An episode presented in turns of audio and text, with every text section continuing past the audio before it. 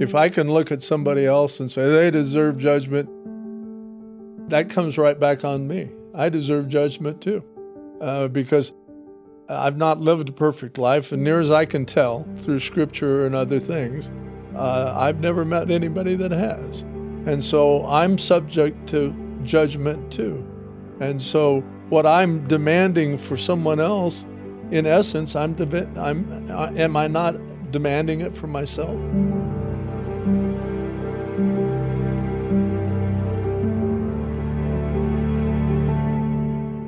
Welcome, Dale. It's good to have you here for Effective Heart Change and this series that we're doing called Let It Go. And today, the title is The Jonah Response. That sounds like a whale of an idea. That sounds like... Okay. How am I supposed to recover from that one? Well, I'm not worried about that. I just throw them out there, and then you deal with them. Well, haven't you gotten used to that by now? Oh, I should be after as many years as we've worked together. It's a good thing. You do well with what I say. Probably better than I do. Let me give a quick overview because I haven't really talked about this.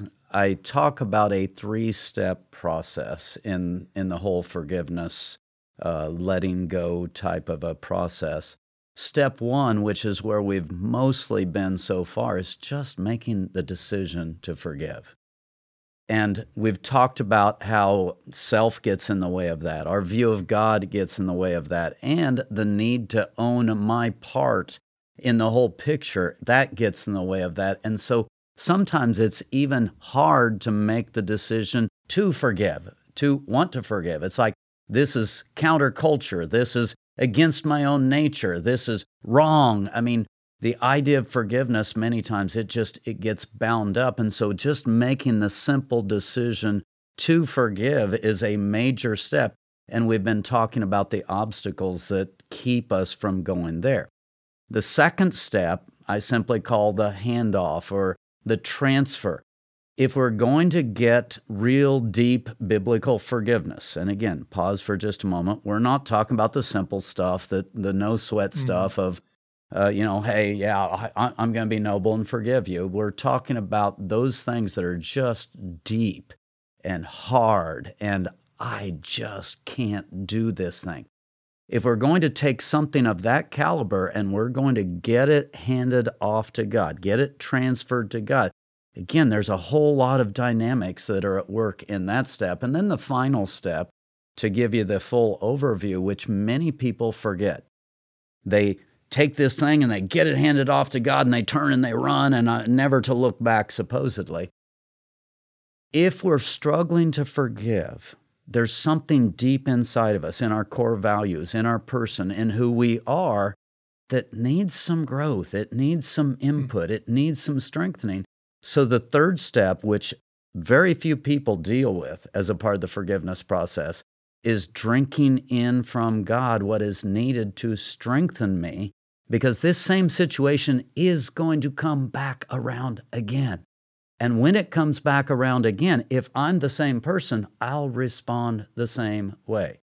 So many times people understand the first process of the decision to let go. They understand the need to get it handed off to God, but many times they don't understand the third step about receiving from God. Now, that's for future programs, but I hadn't really gone over the big picture so far, and I wanted to take a moment in this program to do that. I think that's it's time well spent, because it brings it into focus a little bit more. We struggled a little bit last time with who we were really talking about, because and I think that's part of the peril in taking it on, is that the forgiveness thing.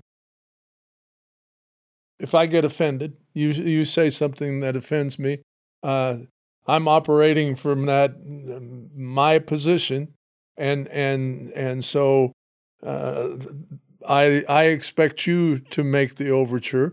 If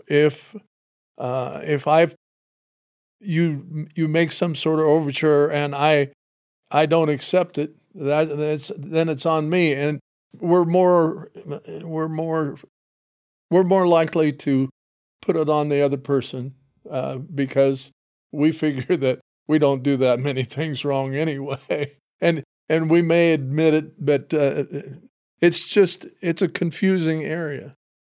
You're so right in your description in terms of we make forgiveness about a back and forth of who's more justified and how to make it right in that justification process. And if you give me what I need, well, then I can forgive you, or I'll try to give you what you need so you can forgive me. Maybe. And we make it all about that kind of a process. And what I'm talking about here, if I really want to get to freedom, and frankly, the other side of it is also true. If I want to have the best influence I can have on you, at some point, it can't be about me and you. It starts with me doing what I need to do before God, with God. Eventually, it does get to you and my relationship with you. But it starts with that. Otherwise, I make myself a slave to you. And we talked about that a lot in the last program, so I don't know that I want to belabor that. But do you really want to be a slave to the person who has wounded you? And I'm going to say I don't think so. If it's got to be about God. If it's going to be successful in me, in you, we both have to be submitted to the will of God. And that's the problem here. We're so tied up with ourselves that we don't really bring God into the equation. And when we do, it's to ignore him. I'm going to actually challenge a little bit in terms of when you say we both have to be submitted to God. That's when it works best. I absolutely agree. If you want quality relationship and both of us are submitted to God, that's the ideal. That's how it should work. But even so, I'm not going to make myself a slave to you depending on God. I've got to be able to walk it out for myself regardless of how you respond. And so it is important to remember that. But I made that jump assuming that we were both looking to be right with God and then in the process be right with each other. So is all ultimately it does go back to God, and it goes back to God relationship, which is a great segue into the Jonah response. And a lot of people know the whale or the great fish story, and so about all they remember about Jonah is the idea that he got swallowed up by a fish, and he was spit out on dry land, and then he went to Nineveh, and he prophesied and told them to repent, and they know that part of the story. But many people miss some of the most significant parts of the story. And the first part of the story is that God came to Jonah and said, Jonah, I want you to go to Nineveh, and I want you to proclaim to them that they need to repent and that judgment is coming. Nineveh was not a nice place at the time. Nineveh was one of those countries, city-state countries, that had literally brought judgment, brought pain to Israel. And because of that, Jonah's like, I want to see them fry. Yeah. I want to see them suffer now. I'm not interested in saving those people. Think about that and the context of forgiveness. If you have an enemy, if you have somebody who has wounded you and you want to see them burn, you want to see them suffer, the forgiveness process isn't going to go very well. And that's a good picture for us present day. We tend to like or love the people that are in agreement with us and like us, and we like them. The Bible says, love your enemies as yourself. That's a hard ask. And love requires engaging. Yeah. Well, guess what the first Jonah response was? Run! It's kind of like, God. It's kind of a sense of humor there to be swallowed by the whale. I mean, okay, you can run, but you can't hide. That's right. You can hide in a whale, but that's not exactly what you had in mind. It's not exactly good smells, you know. I can imagine the inside of the fish is like, okay, it doesn't smell so good, doesn't feel so good. It's not a good situation. But that's the first response that we get. So often that first response, when there is an unforgiveness situation, instead of confronting it, instead of understanding there's something here, first of all, in me, and this is what I really challenge, there's something in me that needs to be worked out here, even if it's just the faith to face the pain, even if it's just the faith to have the right response or whatever it is. I may have done nothing wrong. We talked about that last time. If you're a victim, you're a victim. You haven't done anything wrong, but you're called to engage in that situation the way God wants you to engage. And if you do the Jonah response and you turn and you run, you're refusing to engage the way God wants you to engage. There's a lack of faith there. There's a rebellion there. There's, call it whatever you want. But many people avoid engaging. They avoid doing what God has called them to do in order to bring healing to that hurtful unforgiveness situation. We see that in the church from time to time. Time to time. Let me just, after years of pastoring, let me say, when do we not see it in the church? I mean, it's a rarity when people actually look at difficult situations and say, okay, here's what I need to do, here's how I need to engage, and let's walk it through in a healthy way. Yeah, involvement is not the first choice.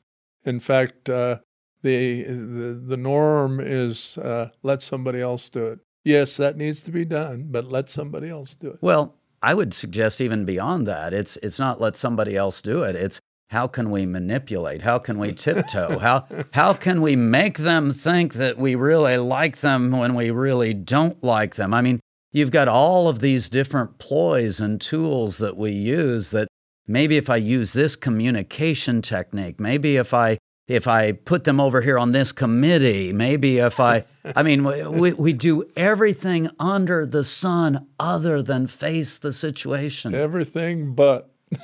I mean, let me add to that one. I remember I was in Christian school education administration for a period of time, and you start looking at policy manuals. And it was funny because you'd go, well, I know what happened in that school that they created that policy. Well, I know what happened in that school. And you get all of these rules that are, the don't put beans in your ears type rules, and it's they're like bizarre situations. You're like, are you kidding me? How about if we actually just deal with the child, deal with the situation kind of straight up and not create another rule? Many times the creation of rules is done just so that I don't have to face the situation here. Read this rule and we'll fix everything because I don't actually want to deal with you. So I'm going to give you a rule, let you read it and hope you figure it out. God didn't make any new rules. He just put him in touch with the whale. Yeah. He kind of slowed it down. So everything that we've been talking about is that escape path. It's, I'm going to do everything except what I need to do. I'm not going to talk to you. I'm not going to deal straight up with the situation, but I'm going to run from this situation. And of course, in the Jonah story, you can run, but you can't hide. The huge storm comes up, and the sailors, I mean, they're scared to death, and they're like, asking the question, who did what? They actually all believe in God, which is an advantage that they have over where our culture is right now. But they all believed in God, and so there was this sense of, okay, something's wrong. This is not a normal storm. This is a supernatural storm. This is beyond what we're used to, so something's going on here. And so they gather everybody together to say, what's going on here? And finally, Jonah is upright and says, it's me. I'm the problem. I'm running from God. Yeah. And you get that picture. Now, again, in our current situation, we don't think about that when there's unforgiveness, when there's pain. I believe that virtually every conflict is an opportunity. It's a chance to grow. It's a chance to work something out, to step into a healthier place so we don't do what they did on the ship, which is, wait a minute, something's going on here. Many times when there's unforgiveness and pain, we don't ask that bigger question of God. We just assume that the other person's a jerk or, try to manipulate. We do all kinds of things. Let's bring God back into the picture and realize that there might be a larger purpose here in this thing. And it changes the story. It absolutely changes the story. And that's what God does. He changes situations that we find ourselves, that more likely we put ourselves in. Not necessarily. I mean, Jonah could say, well, God made me do it because I just didn't want to go, so I ran. But it demands we make a choice. We either go with what God has lined us up for, or we say, I'm not having any of that. And then it comes a time of reckoning, and on the ship, that was it. Instead of the bad choice that he made to run, Jonah at least said, hey, it's me. It's me. Do something, you know, get rid of me and you'll be all right. And of course, the sailors didn't want to do that. Yeah. They felt like it was too drastic, and the storm got worse and worse. So the sailors made a choice too. And the sailors finally said, well, we don't want to do this, but sorry, you're off the ship. Yeah. And so that's where it ends. Now, this segment is entirely dealt with the idea of running. So much of the time, the Jonah response, instead of facing the situation, we do everything but face the situation. And obviously, if we're not going to face this thing head on and get to that decision, first of all, step one, and then start into step two of, okay, I've got to do this God's way. I've got to get it handed off to God. That's step two. We're beginning with step two, and people often run from it. They don't deal with it. We'll take a few moments, cover some questions that talk about this tendency to run and to escape, and then we'll jump back in with the motivation.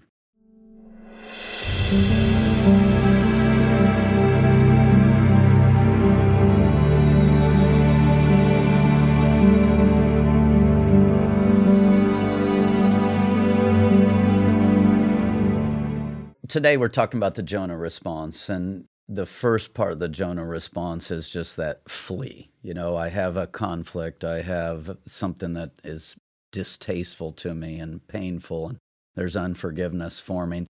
A lot of times the basic response is I want to escape, I don't want to face it, I don't want to go there. Let me out of here. But the second part of the Jonah response that I really want to zero in on is his motivation.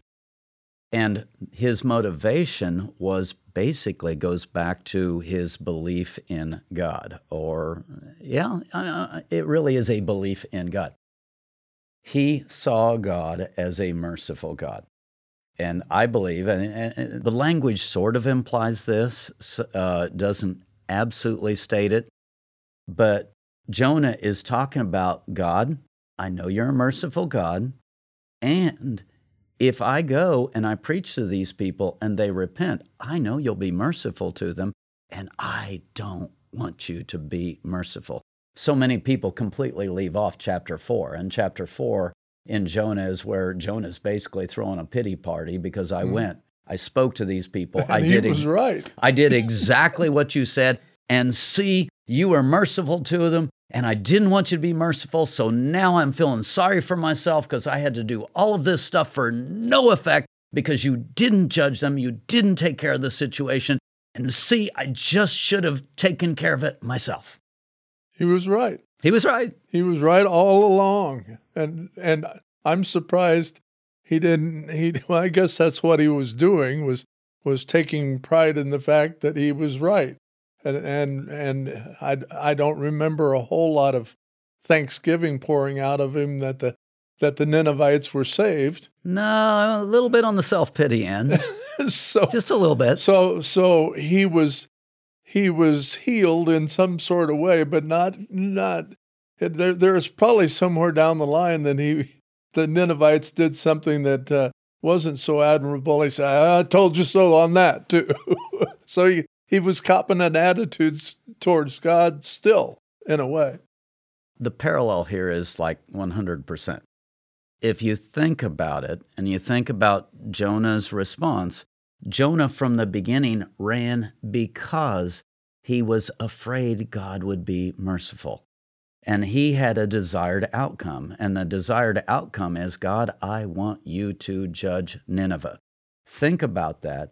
If you and I really genuinely believed in God as judge and that he would judge and intervene in the life of that other person, more harshly, more powerfully, more completely than I ever could. Well, of course, God, I'll let you judge. But if I actually believe God just might be merciful, then it's like, well, I can't trust God. I can't forgive. How can I take my wounds and hand them off to a God who's going to be merciful and loving? That just doesn't work.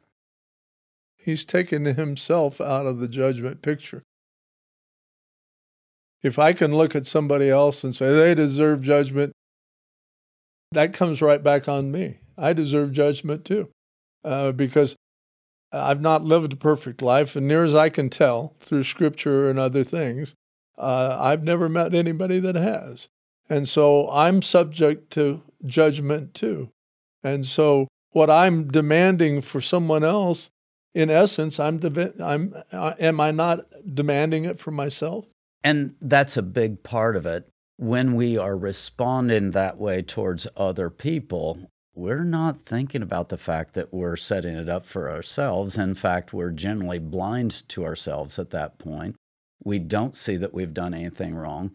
We see ourselves as the victim. And because of that, you know, we get into that kind of a mode. We feel justified. We feel justified.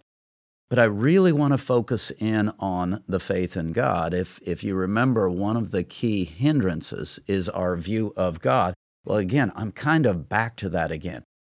On the handoff, if I don't believe that God can intervene or will intervene, why in the world would I consider handing off my pain to God for Him to take care of it? And so Jonah's belief system, if you look at it, was that God was a merciful God and wouldn't judge. Well, now we've had 400 years continuously of grace and forgiveness, grace and forgiveness, grace and forgiveness. People, I believe, in general today, do not understand or believe in the judging side of God, the sovereign side of God that actually is going to work in a situation towards good, towards the ultimate godly end, and is going to bring a justice aspect. If we don't have faith in that kind of a God, how can we take the deep, painful things of our lives and hand them off to a God that we see kind of the way Jonah saw God during his lifetime? And the question that makes you ask is, why would I? And that's exactly what Jonah was doing. Why would I? I know what you're going to do to the positive, God-wise. I know what you're going to do, so I don't want to have any part of it.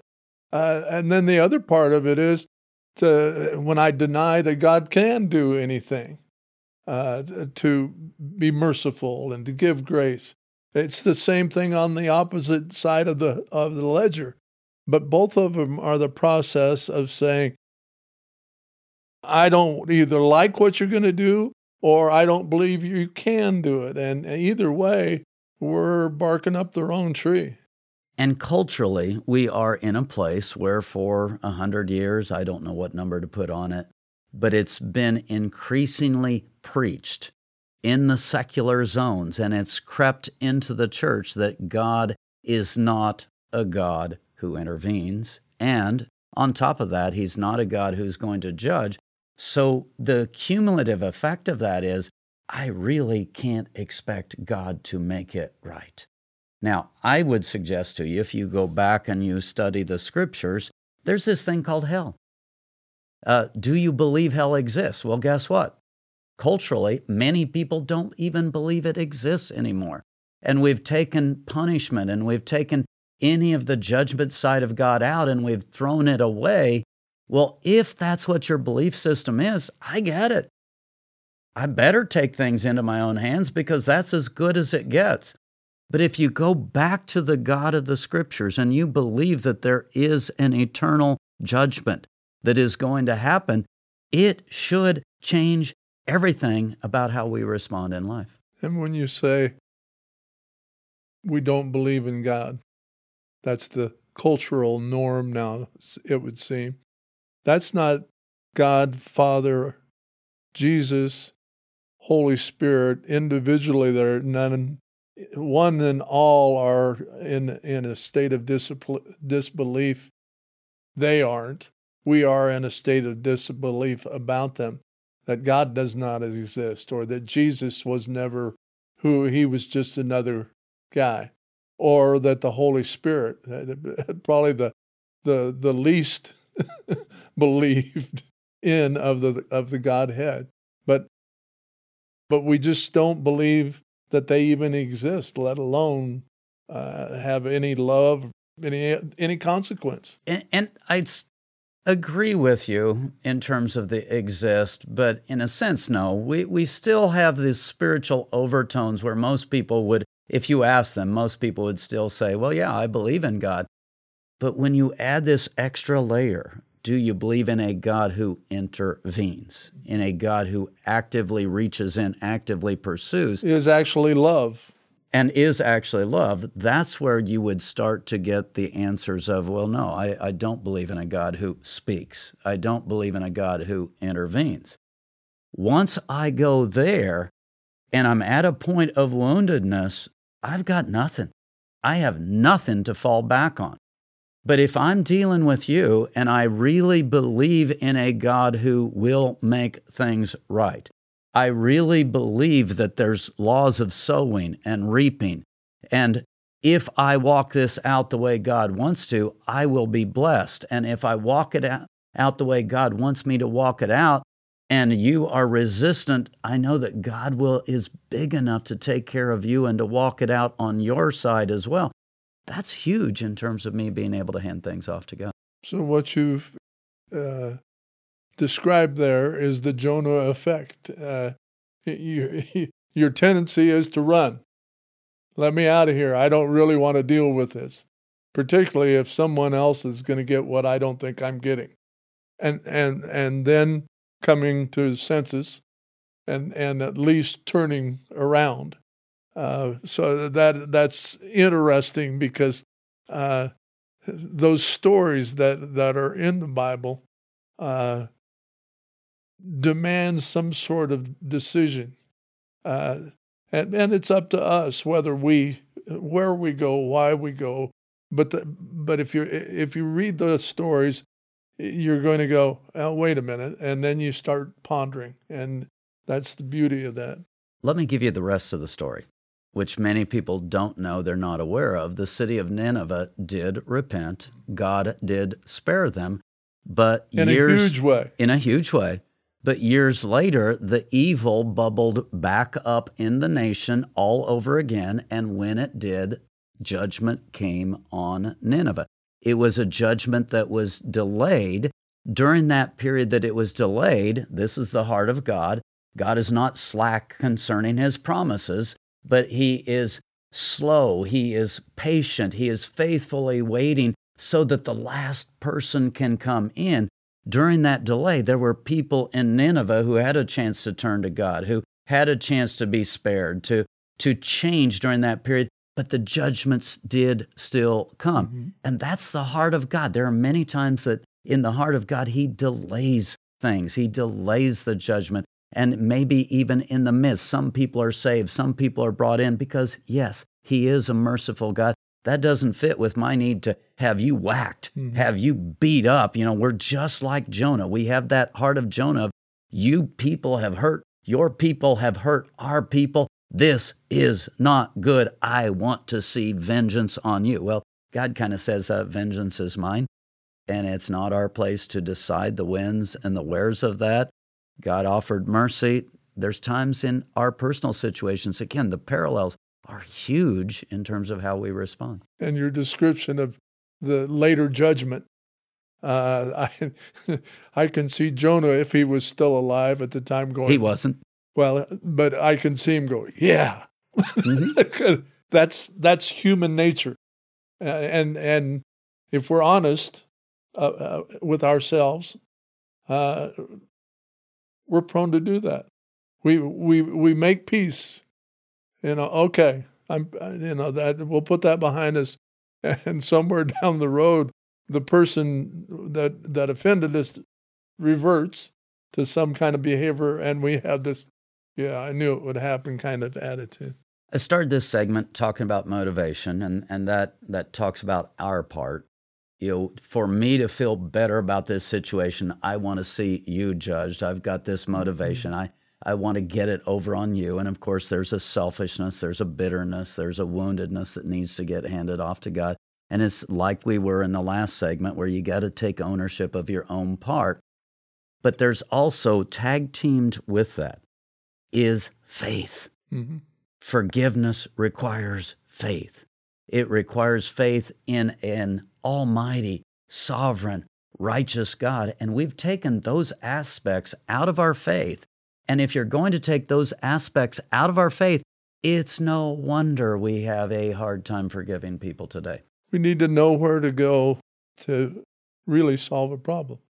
And it isn't us, and it isn't putting it on someone else. It's turning to God and asking for direction and forgiveness for our stubbornness or whatever, but going to someone in the know, the one in the know, is the answer that's going to help us get over all of these personal things. In the next segment, I want to expand a little bit on God's response and how it works together for justice, and it also works together for mercy. We need to see this. We need to have the confidence to be able to hand things off to God. If we can't do that, we can't get to the third step, which is really vital, of drinking in the life of God. Let's take a break, talk about that motivation and the God character, and then we'll continue.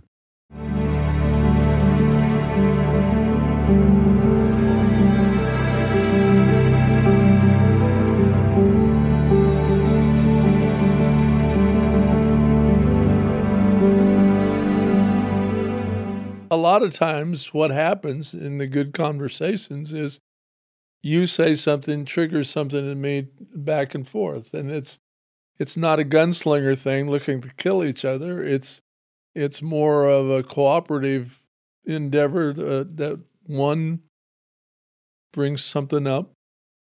Sometimes it works, sometimes it doesn't, but... That really does tie into the whole concept of me handing off and trusting God. Because in the unforgiveness process, what happens? I have a desired outcome. Jonah effect. He had a desired outcome. If we're going to dictate to God what's going to happen, then he's no longer God. We've kind of taken the place of God. And so not... Kinda? Okay, we've taken the place of God, all right? You're pressing me here. Okay, that's my job. And that is your job, so you keep at it. Yeah. So we've stepped into the place of God, and I talked a little bit in the last segment about the idea that God is merciful. He is slow to judge. He delays judgment. In the case of Nineveh, literally for decades, he delayed that judgment. And during that period of time, there were people who had the chance to get it right. And somebody benefited. Somebody benefited because of that. Do we have that kind of faith in God, where if the judgment doesn't fall immediately, if God is merciful to someone, do we have the kind of faith in God to where we can still hand that thing off? And many times, unfortunately, the answer is no. You know, I like to create things, particularly writing, and sometimes it's music, sometimes it's poetry. The first time I decided I'd record some of the things I'd done, I had this picture in my mind. I called it Revolver, and I'm not a gun guy. Never have hunted anything like that. But I had this picture in my mind of a gun and a finger on the trigger. And you say, well, what does that have to do with anything creative? And I tell you that the picture was that I was a loaded gun. My mind had things in it that were ready to come out, but what I needed was somebody to pull the trigger. And when we talked back and forth, that's what happens, is you pull a trigger on me and I pull a trigger on you, because it lets go ideas that are in the head. I believe that's a God work. And I believe Jonah went through some of that because first he ran, and then he realized that he was the problem on the boat after the whale spit him up. And so he confessed to that and actually went back. Well, God is manipulating isn't the word I would use, but he has us as his focus, individually and universally. And the process is that he's touching that trigger. He's pulling the trigger, and what happens with our we're allowed to aim it, but what happens when he pulls the trigger has the potential of being something good, or we make it something other than that. Again, in the last chapter, which people largely ignore, you got the plant that grows up and provides shade for Jonah, and then you've got the worm that comes and eats the plant, and the shade goes away. And Jonah's response is basically, it's all around self. It's like, I'm this prophet. If I give this word and it doesn't come to pass, people are not going to respect me. And then it's like, I'm here, I'm sitting on the hill, I'm waiting to see what you're going to do. Oh, well, thank you. You finally gave me shade. Well, now you took it away. I mean, it's all completely revolving around Jonah. And what God wants in that picture, God wants Jonah to start seeing the other people from his heart. Now, this is huge in me being able to forgive. I've seen it over and over again as I work with people. When they finally let go of the bitternesses, when they finally allow God to be God, and they start this transfer process, so often God is able to give them a supernatural view of, oh, that's what's going on in the other person. And many times it's multi-generational. Oh, his dad was an alcoholic. Oh, his dad, his grandfather at that point was an alcoholic. Oh, this one beat this one. This one abandoned this one. You know, so often when we start seeing the bigger picture, when we start seeing the backstory, there's an aha moment in there where it's like, oh, God, you actually are just. You actually are wise. You aren't just kind of throwing this thing to the wind, and you want to use me to intervene in that other person's life. And one of my phrases that I use over and over again, hurting people hurt people. Well, that person hurt you, but when he hurt you, it made you mad. And the only way for you to deal with being mad is for you to actually start praying for that other person. And so I now actually have somebody praying for that other person, which is a part of the redemption process. It's interesting you mentioned the prophetic. And if I'm God's prophet, the chances are 100% if I prophesy what he gave me to prophesy, it will happen. It isn't going to be willy-nilly. Sometimes the seers and the prophets of the day. Today, you buy your whatever the tabloid magazine is, and they're prophesying this and that and everything else. All you have to do is check their record, and if they've been wrong once, there's a good chance that this isn't going to be a prophecy from God. And then you start looking for the excuses. You know, it's like, well, it didn't happen because, and so you get into all of that. But what happens here that is powerful is when we connect with God in a way that we shift the way we see God, and we shift the way we see life, we shift the way we see the other person, we shift the way we see ourselves. That's called growth. When I change how I see life, when I change all that. And unfortunately, Jonah didn't. Jonah, at least as far as we can tell, ended in a place of self-pity. The book ends in a very bad place. The will of God was done perhaps with Nineveh. It doesn't appear to have been done with Jonah. The self-righteous guy who spoke the word of God didn't get to the place where he needs to go, to where his heart is softened and changed. Maybe it did. Maybe after the book it happened. We can hope so. But when we compare this with forgiveness, if God is able to instill in me, if I'm willing to work with him, if I'm willing to give him something to work with, and he's able to work with me, and I begin to see the bigger picture with this other person, and I begin to see how God's trying to work with this other person, all of a sudden forgiveness just becomes a whole lot easier. It's interesting you bring up, we don't know what the end result was for Jonah. We talked about the prodigal son the other day. Same thing, the older brother. We don't know whether he accepted or continued to reject. Isn't it interesting those stories are left open?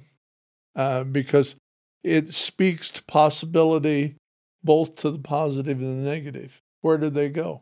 And that's a question we should regularly be asking ourselves. Where am I going to go with this?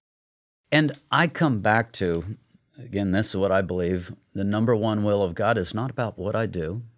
It's not about what I say. It's about me being changed into the image of Christ. Mm-hmm. Because if I take on the character of Christ, it doesn't matter what happens to me. It doesn't matter where I go. I'm doing the work of God. I'm doing the will of God. I'm bringing the love of God. I'm having a powerful impact. And when I start seeing woundedness situations, bitterness situations, unforgiveness situations from that point of view, it's not about the end result. It's not about the prodigal. Okay, we didn't get to hear the rest of the story. It would have been nice if we knew the rest of the story of the prodigal brother. Maybe it might have turned out bad. Mm. It would be nice to know that Jonah actually got it and that he actually grew and he actually took the next step and he continued. Just because someone hears from God and speaks a word of God doesn't mean that they're really fully in the will of God and being transformed into the image of God. They obeyed once. They obeyed once, and it worked in that particular instance, and it was a start. Mm. Same thing happens when there's conflict between you and me. And if I don't follow that through in a way that I see the will of God, and I begin to pray the will of God over you, and I start seeing that how I can grow. And again, I might not have even been at fault. But if I'm wounded, if I'm bitter, if I'm struggling, there's something that got triggered in me that potentially needs to be handed off to God, needs to grow, or if nothing else, it's a call to prayer to intercede for that other person in a way that the will of God can be done there. When I start seeing events of life from that perspective, how can we not all win? I think we need to add something to seeing. I need to see it, but I need to accept it. And to walk into it. And without that follow-up, it could be a one-time thing. When you talk about accepting, I'm going to jump to another trait that is lost, the sovereignty of God. No matter how badly you mess it up, no matter how badly I mess it up, God has a plan B. God has a plan C.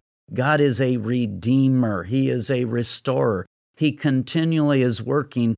It doesn't matter where we've been. It doesn't matter what we've done. He's continually working in our lives to take that thing and redeem it and restore it and get it back to his heart, get it back to his will. When we're harboring unforgiveness, we just threw that completely out the window. It's like, nope, God's done. Judgment, final, over, finished. That's not God's perspective. He's sovereign. When I really understand the sovereign, redeeming nature of God, and that he's never done, he never gives up, he's continually at work, when I begin to understand that, acceptance is so much easier. Amen.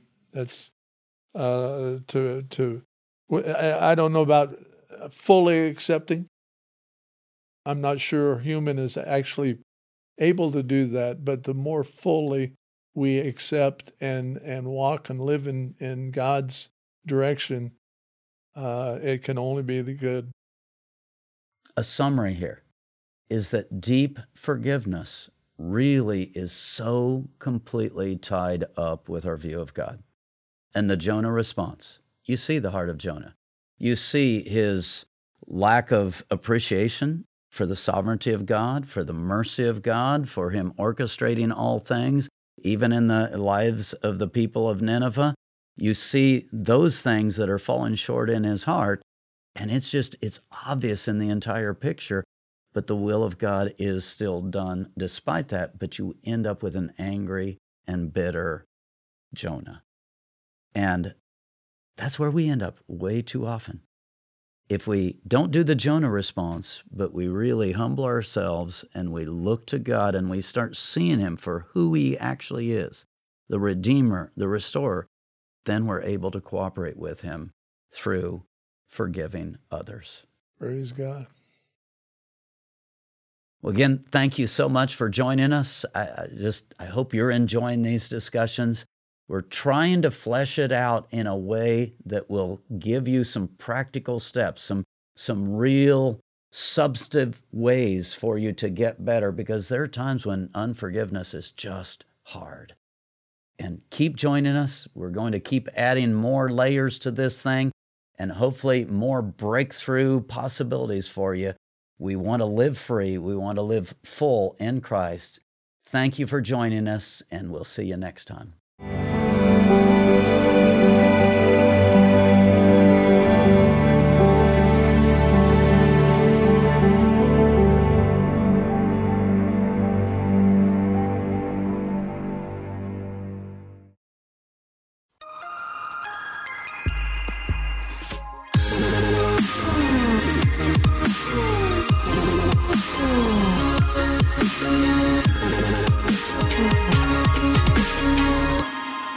Video production, editing, and audio by Matthew.